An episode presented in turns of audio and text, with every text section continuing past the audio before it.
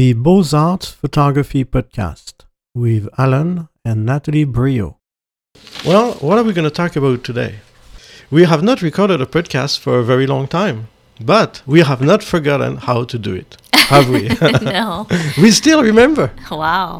Yes, because we have a good memory. so, what are we going to talk about today? What about teaching?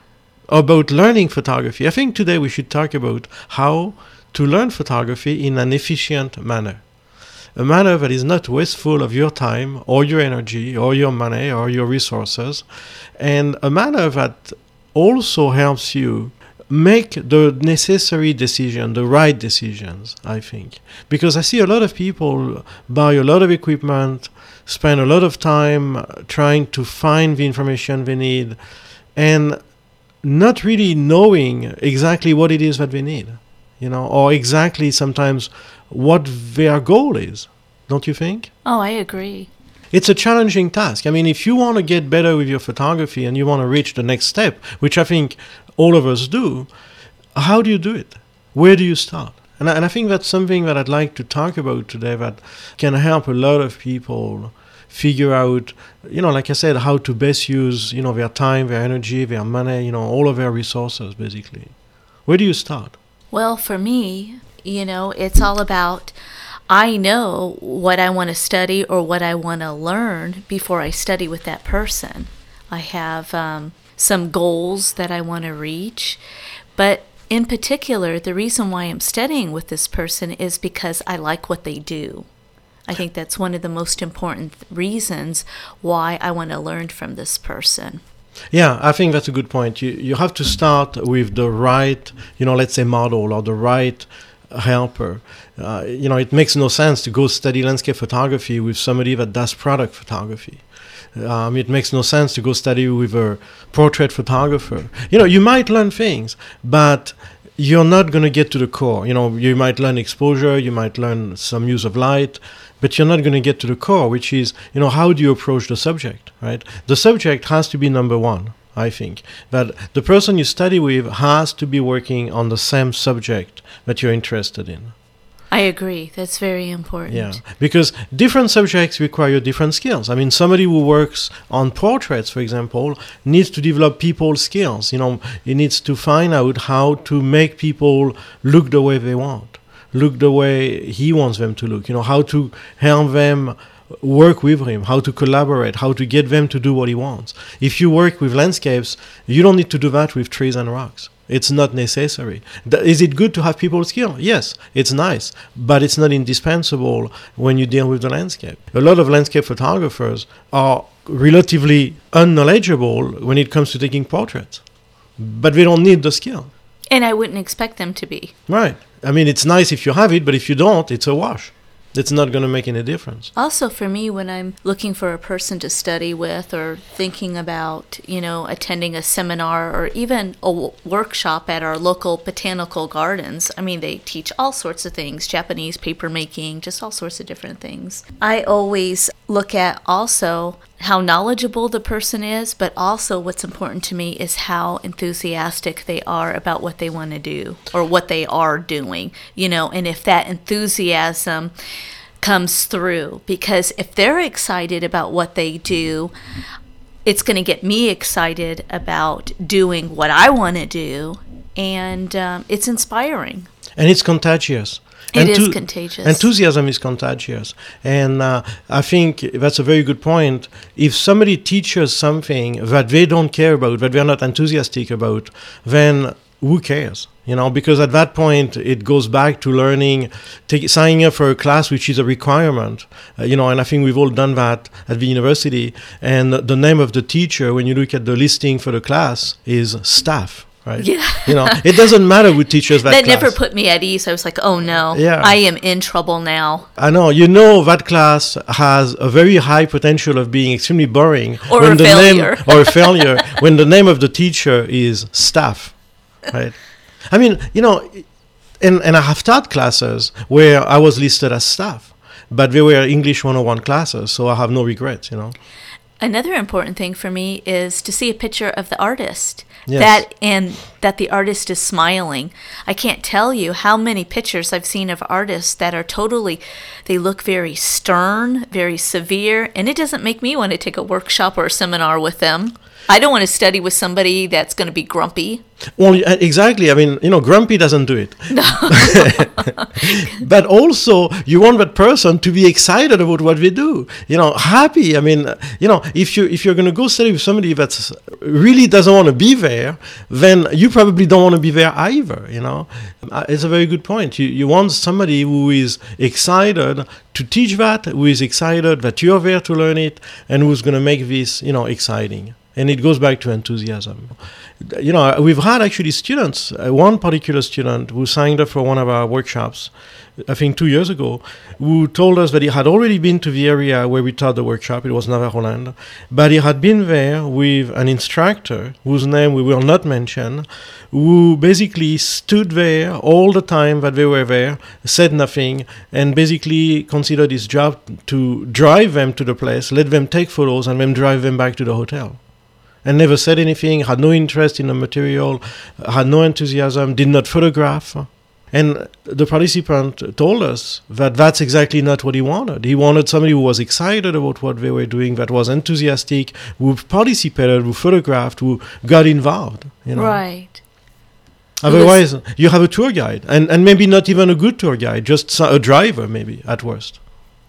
Well, and I have questions when people phone they'll ask, you know, well, I noticed that, you know, your workshop fee doesn't cover hotels and transportation and car rental and food and lodging. And so, you know, what does it cover?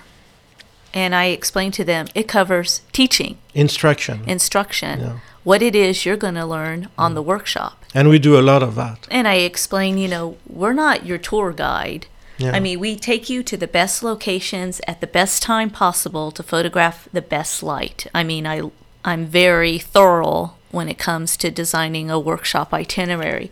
But you're coming because we teach photography on the foundation of art. That's right. We want you to create, our goal is for you to create fine art.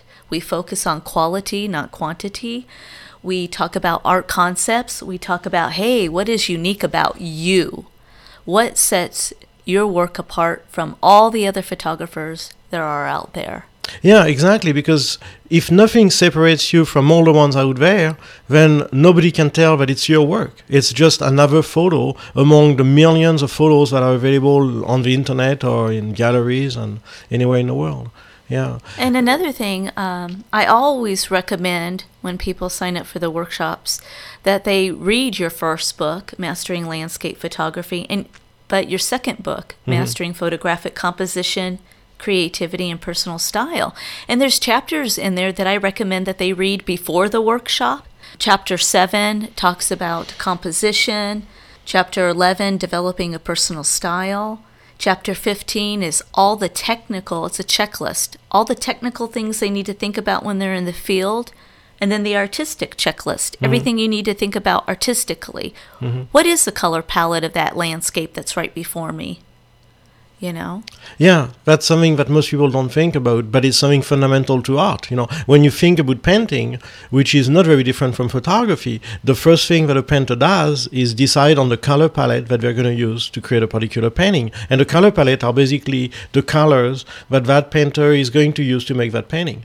They are not going to use nobody no painter uses all of the colors that are available to us every painter makes a decision as to which ones we are going to use. That is, they, they basically say, okay, I don't need that, I don't need that, I don't need that, I want this, this, and this. Right. You know? I use the word recommended readings and, you know, that I recommend that you purchase these books because if I was taking a workshop or a seminar and the instructor recommended things for me to buy or to read, I definitely would do it because I would want to get the most that I possibly could out of that workshop and seminar. However, I have had some people actually get upset when I recommend these things. Mm-hmm. And, you know, I don't understand why, because if you want to study with us and you want to get the most that you could possibly get out of the workshop and seminar, it seems to me that you would want to do these things. Yeah, I think there is a misconception out there on the part of some people that want to learn photography, but that are not familiar with how you study, you know, something which is an art form, not just a technique, but an art form. And, and the misconception is that they don't realize that they have to learn to find out who they are going to study with.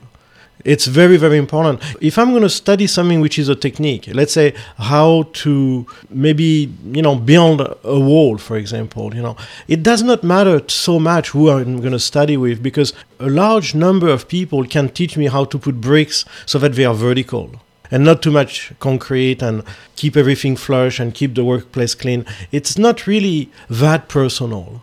I mean, I'm sure we can argue that wall building can become personal, but it will have to go way beyond piling bricks on top of each other. And I'm not saying anything bad about bricklayers. I'm just saying that the art, if there is an art in bricklaying, comes at the level of the finish, not at the level of making the wall vertical. But when you learn, uh, you know, fine art photography, when you learn how to develop a personal style, when you learn how to develop a color palette, when you learn how to develop a very personal way to express your vision, who you study with is fundamental. And you can't just sign up to a workshop because you know they go to that place and we're going to teach you that technique and this technique. You really need to pay attention who's teaching the workshop, who is the instructor. And one of the very best ways to do that is to read their writings. It can be in the books that I wrote because I have now two books out, and but it can also be the free essays that I have on the internet. You know, I have a lot of free essays that are available on my site. You can access some of them by signing up for my newsletter. You get them in PDF format. The others they're available in the essays section of my site. They're also available throughout the internet on luminouslandscape.com, outdoorphotographer.com. I mean, uh, you know, a wide variety of sites. But also in the library, because I know when I email people, you know, the chapters that I recommend reading, I know a couple of them had told me that they went down to their local library and read those chapters. And they had the book, yeah. Yes. Yeah. Yeah. So, uh, you know, there is a number of ways, either by buying the book or by, you know, just looking for free resources, like you said, the local library. Um, but regardless of how you do it, it's very, very important that you familiarize yourself with how this person teaches, how they approach photography, what their style is, what their take on photography is. You know, yeah, we we certainly you know want to avoid having somebody signing up for a workshop that they are not going to enjoy because they realize they don't like the instructor you know and that's why we have not only all the writings but also these audio presentations you know the podcast where we talk about what we do the video presentations where we actually show you know what we do and also photographs of us Well, I also think another very important quality that you and I have is that we were both trained as teachers. that's very important There are a lot of people out there that are teaching workshops that, number one, were not trained as teachers, and number two, they're just tour guides. So they they don't really have a foundation. I mean, when you sign up for a workshop and you attend a workshop with us, you're getting a syllabus just like you would if you went to a college course. yeah i basically teach it as a college course except the course is five days as opposed to you know a semester Exactly. And you get handouts, we have presentations, we Mm. do print reviews. Besides, you know, talking about light and composition and Personal know, style Personal style. we have lesson plans yes. and we reflect on our teaching. That is, after a workshop, we go over what we did and whether it worked or we could improve on it. And we also yeah. encourage the participants to do those photography exercises that we teach during the workshop and that we do during the workshop that it doesn't stop after 5 days. These exercises are meant for you to do repeatedly on your own. And and come back to future workshops and continue studying with us because I think another misconception out there is that we're going to sign up for a five day workshop and we are going to learn photo- fine art photography and we are going to know everything. It doesn't work that way.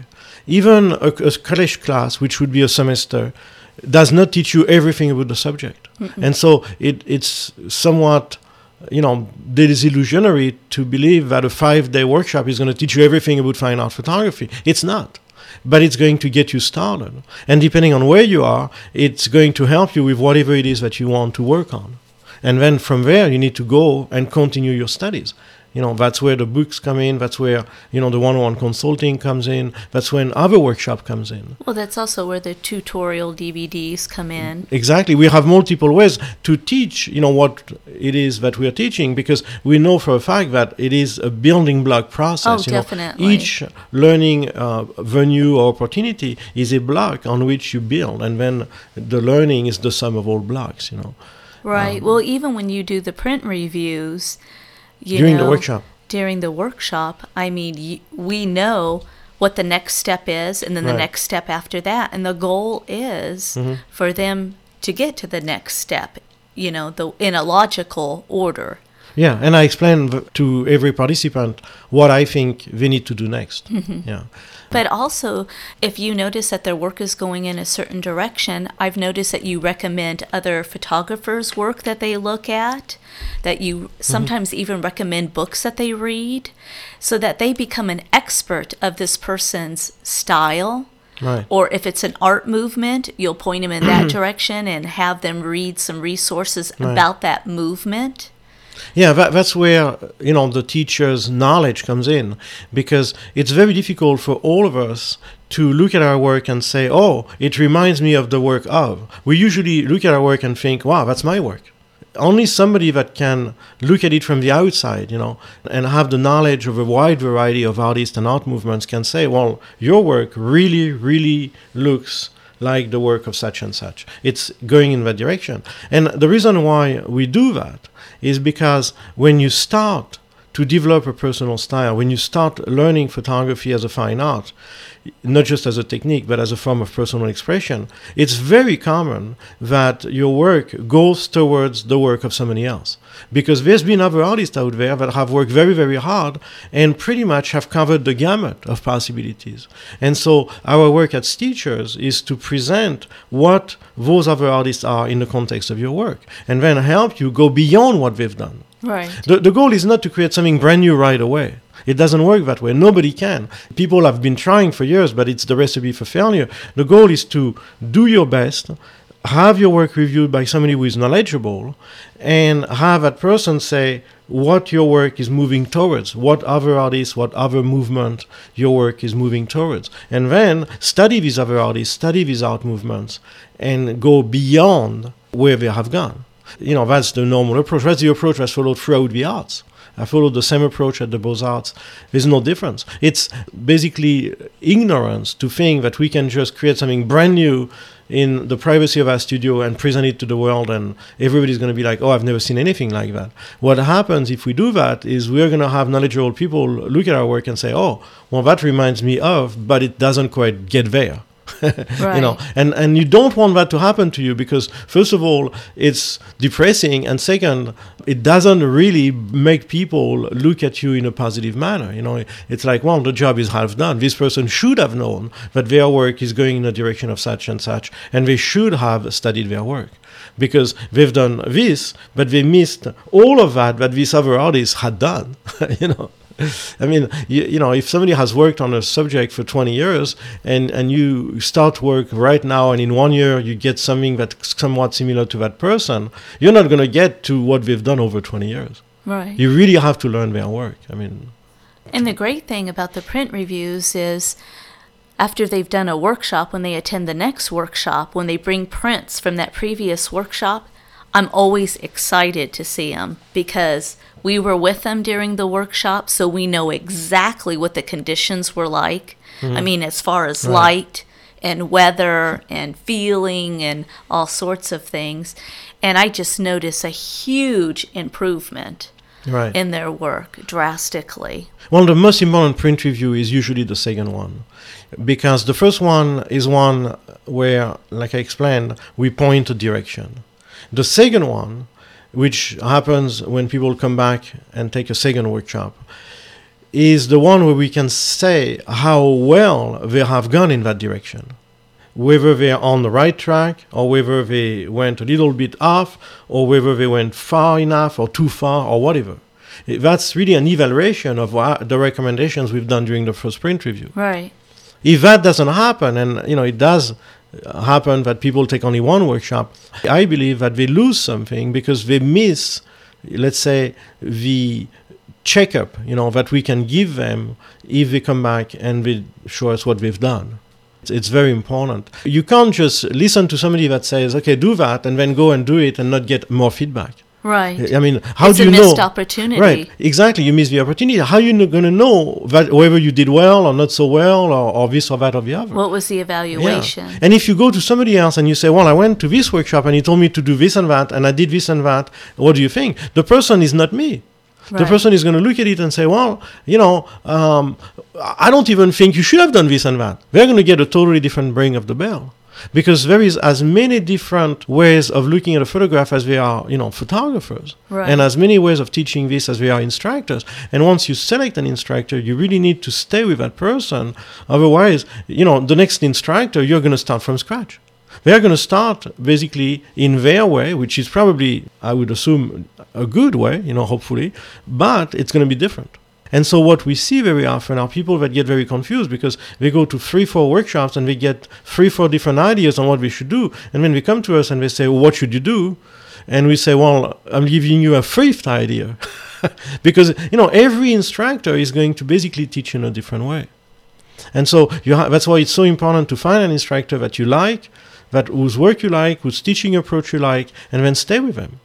Otherwise, you're wasting a lot of time. You know, I mean, think about doing your studies, and every class that you take, you take with a different instructor. I mean, in your field of study, eventually th- that brings confusion.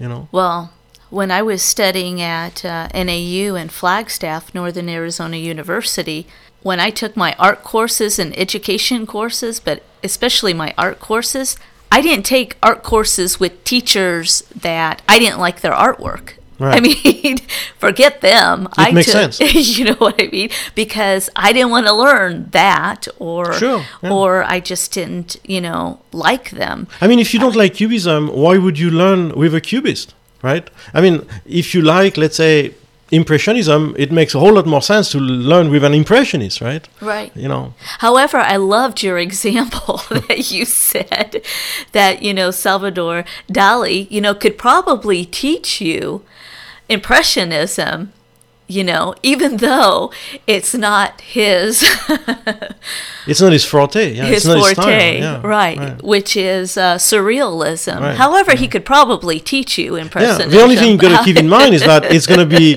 impressionism à la Dali. you know, exactly. it's not going to be à la Monet or you know Renoir. I just or loved like your yeah. example. Yeah. when Well, we, we uh, have to be very realistic about art. Art is very different in the sense that the person who teaches, when we are looking at learning art, is fundamentally important. You're not so much going to learn the material as much as you're going to learn that person's approach to this art, to this medium, whether it's fine art photography or painting or sculpture or music. You know, I mean, hell, go, go study music with somebody who plays a genre of music that you don't like. right. You know what I'm saying? I mean, if you go study music with Eric Clapton, you're not going to sa- study classical music. I'm sorry, it's not going to happen. You want to go classical music, you got to go study with a classical composer. You know, it doesn't matter if you play, you know, the guitar or anything. You know, Clapton is not going to teach you, uh, you know, Beethoven, uh, you know, guitar compositions in the way that a classical guitarist would teach you. It's going to be a la Clapton. You know, that's it. It's that simple. They've made very s- severe decisions about what they want to say with their art. Mm-hmm. So have I. When people are not familiar with what I do, they're always a little shocked. You know, there was one person yesterday on Facebook that I posted a photograph where I distorted the light ray to bend it. You know, and so people are asking me how I did that, and I tell them what I did in Photoshop. And one person said, "Oh, I'm disappointed. You should have said that in the first place."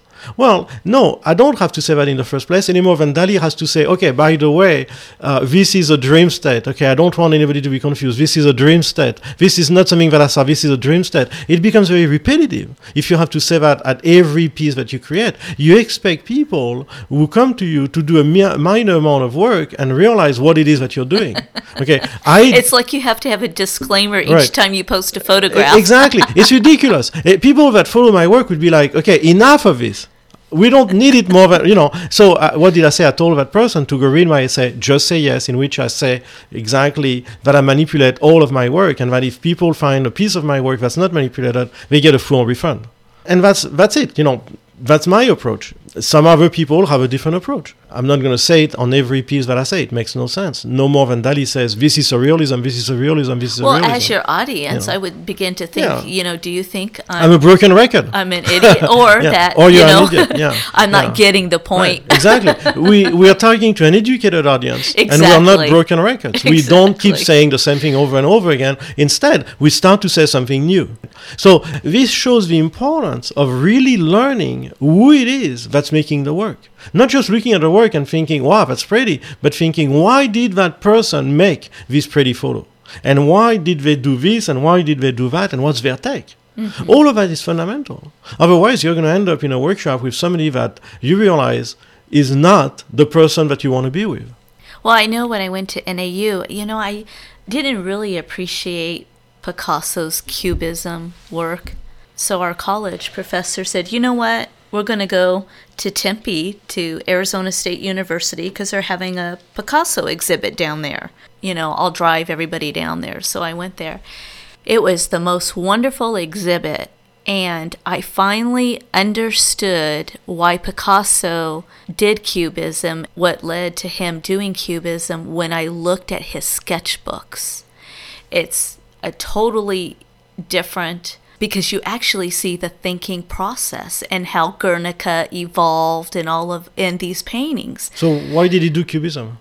That's a tough question, right? It is, but the what I got from looking at his sketchbooks is that he was doing realism, like portraits of his mother at 15 years old. Well, and I think- think if he hadn't evolved and his artwork hadn't changed over the years, that he may have gotten very bored or may have even quit art. He may not have found it, you know, interesting or exciting anymore if he was still doing what he did at 15 when he did what he Yeah. did later on in life. Well, but that's true for every artist. We and I think it's true for many people, whether we are artists or not.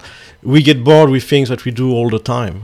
You know, we get bored if we eat the same food for you know a month on end. I mean, you know, this is just after Thanksgiving. I think we all get bored of eating turkey by the end of next week. You know, so it's true that if you look at the perspective of art simply from the artist's life that they get tired of certain things and they start to do other things. But that doesn't explain why you do cubism and not, you know, let's say uh, Greek icons, for example, right? You know, because if you're bored with something, the opportunity is there to do anything. Why cubism, right? And I think, to me, the reason for cubism's appearance has to do with the war, the Second World War, and definitely the First World War, uh, also, although it was farther away from Picasso. And we have to keep in mind that Spain was heavily hit by the war. Picasso was a Spanish uh, painter. And the fact that the war had created a sort of disjointment in society. And when you look at cubism and the fact that it's characterized by looking at things with making things with sharp angles, with straight lines, as opposed to curves, on the one hand, but also looking at things from different angles. It also represents the fact that after the war, we could no longer look at things from a single angle. We were sort of constantly rethinking the thing. You know, is it this, is it that, right? How can something so horrible happen? And we don't have one answer. You know, it's not like, okay, this is the answer. You know, we have a multitude of answers. And we're looking at things now, we're also questioning the Cold War, you know, the suspicion that one thing may be several things. And so one person can be seen from different angles. And that is a little bit representative of our mind frame after the war. You know, that we are no longer looking at things as they are. We're suspicious, we are questioning, we are traumatized also. And it makes a lot of sense for somebody to represent things in a very harsh way. Cubism is harsh. If you look at a painting by Manet, you know, not Monet, but Manet, you know, M A N E T, right? Which are all portraits, they are totally smooth. You know, they are beautifully lit. You know, the curves, the tones, everything is totally blended together. And then you compare that with a cubist portrait, and here you have splashes of color, and you have sharp lines, and you have hard edges, and you have the same person with two or three noses and four foreheads and five chins, right? And what is really going on? All of the poetry of Manet is gone, and what's replacing it is almost something that has the edges of weapons, you know, the edges of tanks, you know, the broken down pieces of uh, things that have exploded in a way, you know, things have been broken down, things have been damaged, and this is the outcome, and it's the outcome of a very traumatic event in the Western world society, which was the war, turned into art.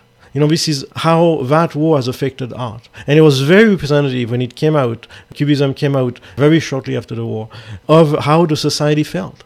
We weren't happy. we weren't into romanticism, you know. This was no longer, you know, modern art in the sense of art deco or, or art nouveau. This was something that was the result of a deep trauma in the society. Mm-hmm. And we needed to express it in the art. It couldn't stay within people's minds it was a disconnection, you know. How do you explain that part of the population is taken into camps and others are left to live their lives at home as if nothing happened? Right? How do you explain that one family is taken out and led into a camp and the other family next door is allowed to live their life as if nothing happened? That's very traumatic and it's disjointed.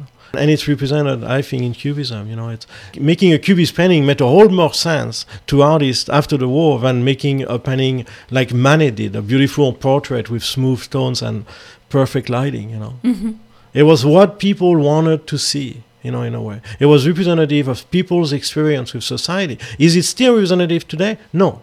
I think that Cubism, as far as I'm personally concerned, is done. It has said what it wanted to say. It has expressed what it had to express, and you know, so we can certainly make Cubist paintings ad infinitum. But the purpose of Cubism is over.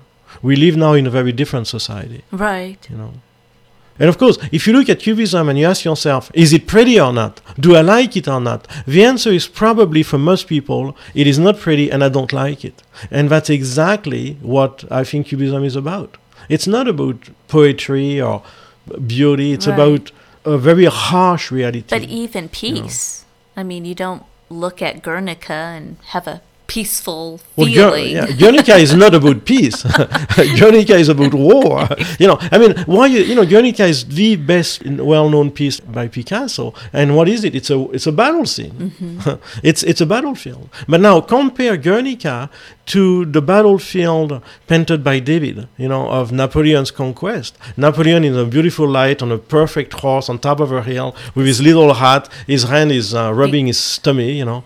In that pose. You know, the, the classical pose, and, and the battle is unfolding on the horizon underneath him. It's idealist, mm-hmm. you know, and then Guernica is, is a scene of chaos, you know, because the Second World War was a war of chaos. To me, Cubism is representative of that.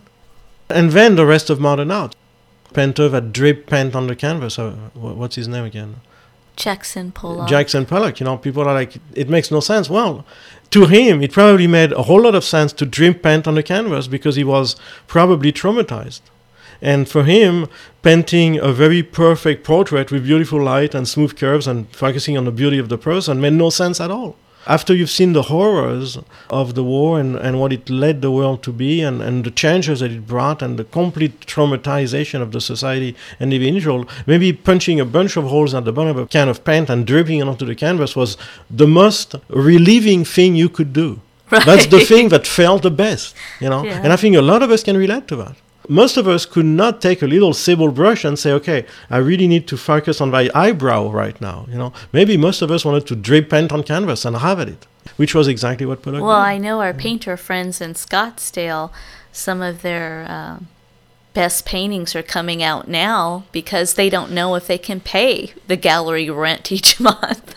And they stop caring. They, they are uh, starting to let go of the filters. They're like, you know, who cares? I I'm wanted to do this and I have nothing to lose. Either this sells or I go out of business. So let's just roll the dice in mm-hmm. a way. Yeah.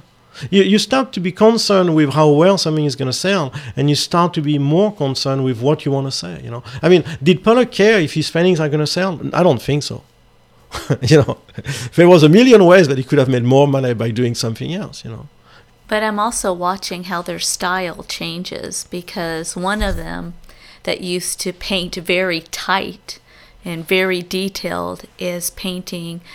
Her paintings are much more loose now, you Mm-hmm. Yeah. know. In fact, I found it shocking that they were hers because it Mm-hmm. Right. just wasn't, um, you know, she wasn't known for painting like that. And so, you know, I think the um, times now Mm-hmm. has put it different. Um, Well, I think that traumatic events are conducive to breakthroughs in art. Uh, Is it conducive to happy artists? I don't think so. I, f- I don't think so at all. But I think it's conducive to breakthroughs because it creates a form of inspiration. right. And it also makes people think, you know, who cares? It's not working anyway, so I might as well do what I want. I may as well you know, paint what I want to yeah. paint. Yeah. Yeah. And, and that's what we recommend to our students.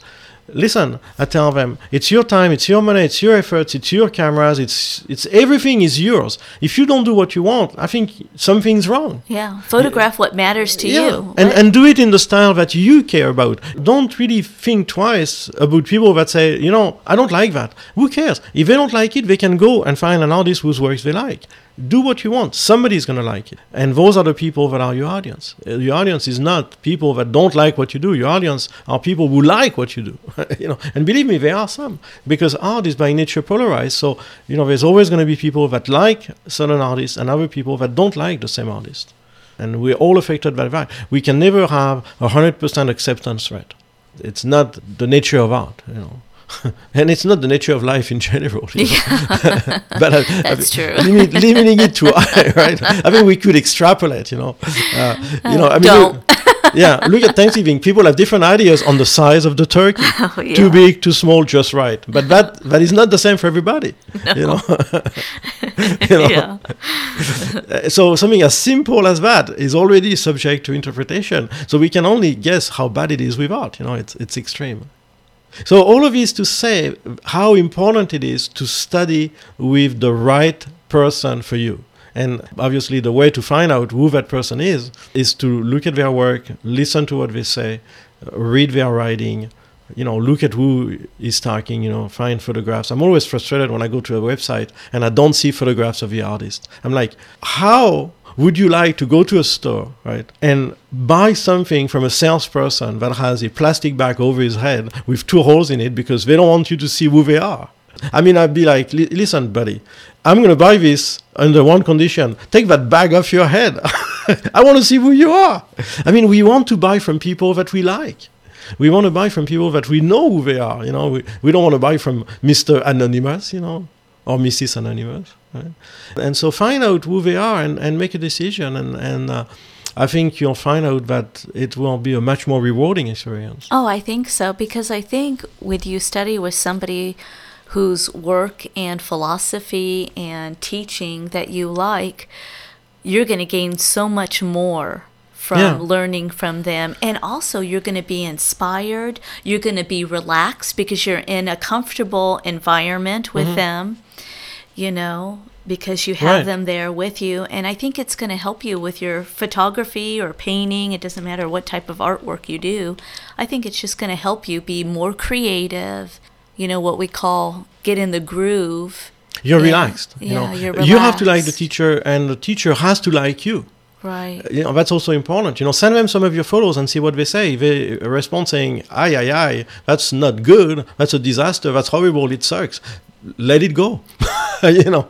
Well, on the uh, one of the workshops last year at Antelope Canyon, I remember one gentleman was saying how much he manipulated his work, and you know he was talking about his prints before he showed everybody. However, when he showed them, they were like, you know, just realism or documentary photography and I, I couldn't understand what he was saying because he was talking about how he manipulated the right. images and did all sorts of things but the pictures that he showed had none of what he was saying Yeah. so i was totally confused Yeah. you know And I think I asked him, and he said that he did not want to bring the ones that were manipulated because he had been told bad things before, right? from other From people another- or yeah. other instructors or you know but um, so he was traumatized. Yeah but the thing that was shocking was is that Yeah, he should um, have brought the manipulated one. he should have brought the yeah. manipulated ones because he was in the right workshop yeah, we However, he showed us the wrong photos. yeah, full disclaimer. We like manipulated photos here. Manipulated photos, welcome here. You know, but you know, he's the perfect example of somebody that needs to come back with his manipulated work, so that we can actually look at it and make an informed comment on it, and and talk about the things that matter to him, Right. as opposed to talking with things that don't matter to him that he thinks he has to show because that's what he was told. He, he had the wrong instructor. You know. I can't emphasize enough how important the instructor is in learning a fine art, not in learning a technique. We're not learning how to do something which is mundane here. And well, and the other shocking thing was is that your comments on the work, like he even said, wasn't really helping him because he didn't really care about that work.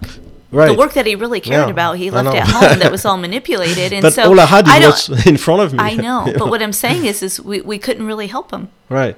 Yeah. You know? Yeah. So it's uh, it's a very confusing d- situation for all of us. He does not hear the comments that he wants to hear, but he's not showing the work that he wants to show, and I'm not seeing the work that I would like to see.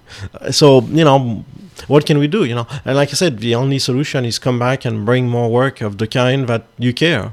You know. Yeah, or just scheduling a just one hour print review Right. over the phone Yeah, or something. yeah, You know. Yeah. I mean, the opportunities are there, you know, and you have to make a wise choice. But, you know, all of that to say how important it is to find that person that will really be helpful to you. You know, now with the internet, we have so many ways of providing information that it's, if you do the work, you know, if you spend some time reading and listening and studying their material, the answer is, is there. There's no doubt.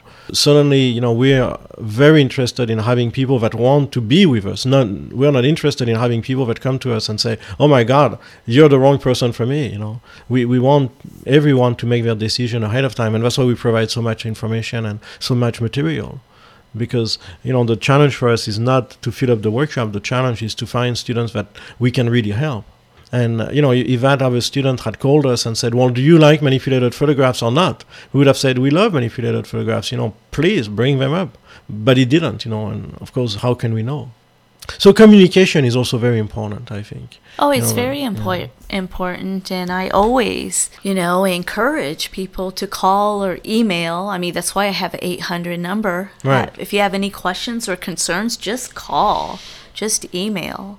Yeah, Um, it's very important to communicate because you know we try our best to answer every possible question, but everybody's different, and you know we probably and suddenly cannot answer everybody's concerns, you know, uh, on the website. And so if something is not covered, you know, absolutely call us. So this will basically wrap it up for this uh, little uh, podcast on uh, studying photography. And uh, the next podcast, we don't yet know what it's going to be about, but it will be about something. that we know, right? so stay in touch and uh, do some great work and uh, give us a call or email if you have any questions about what we do. And we thank you again for listening.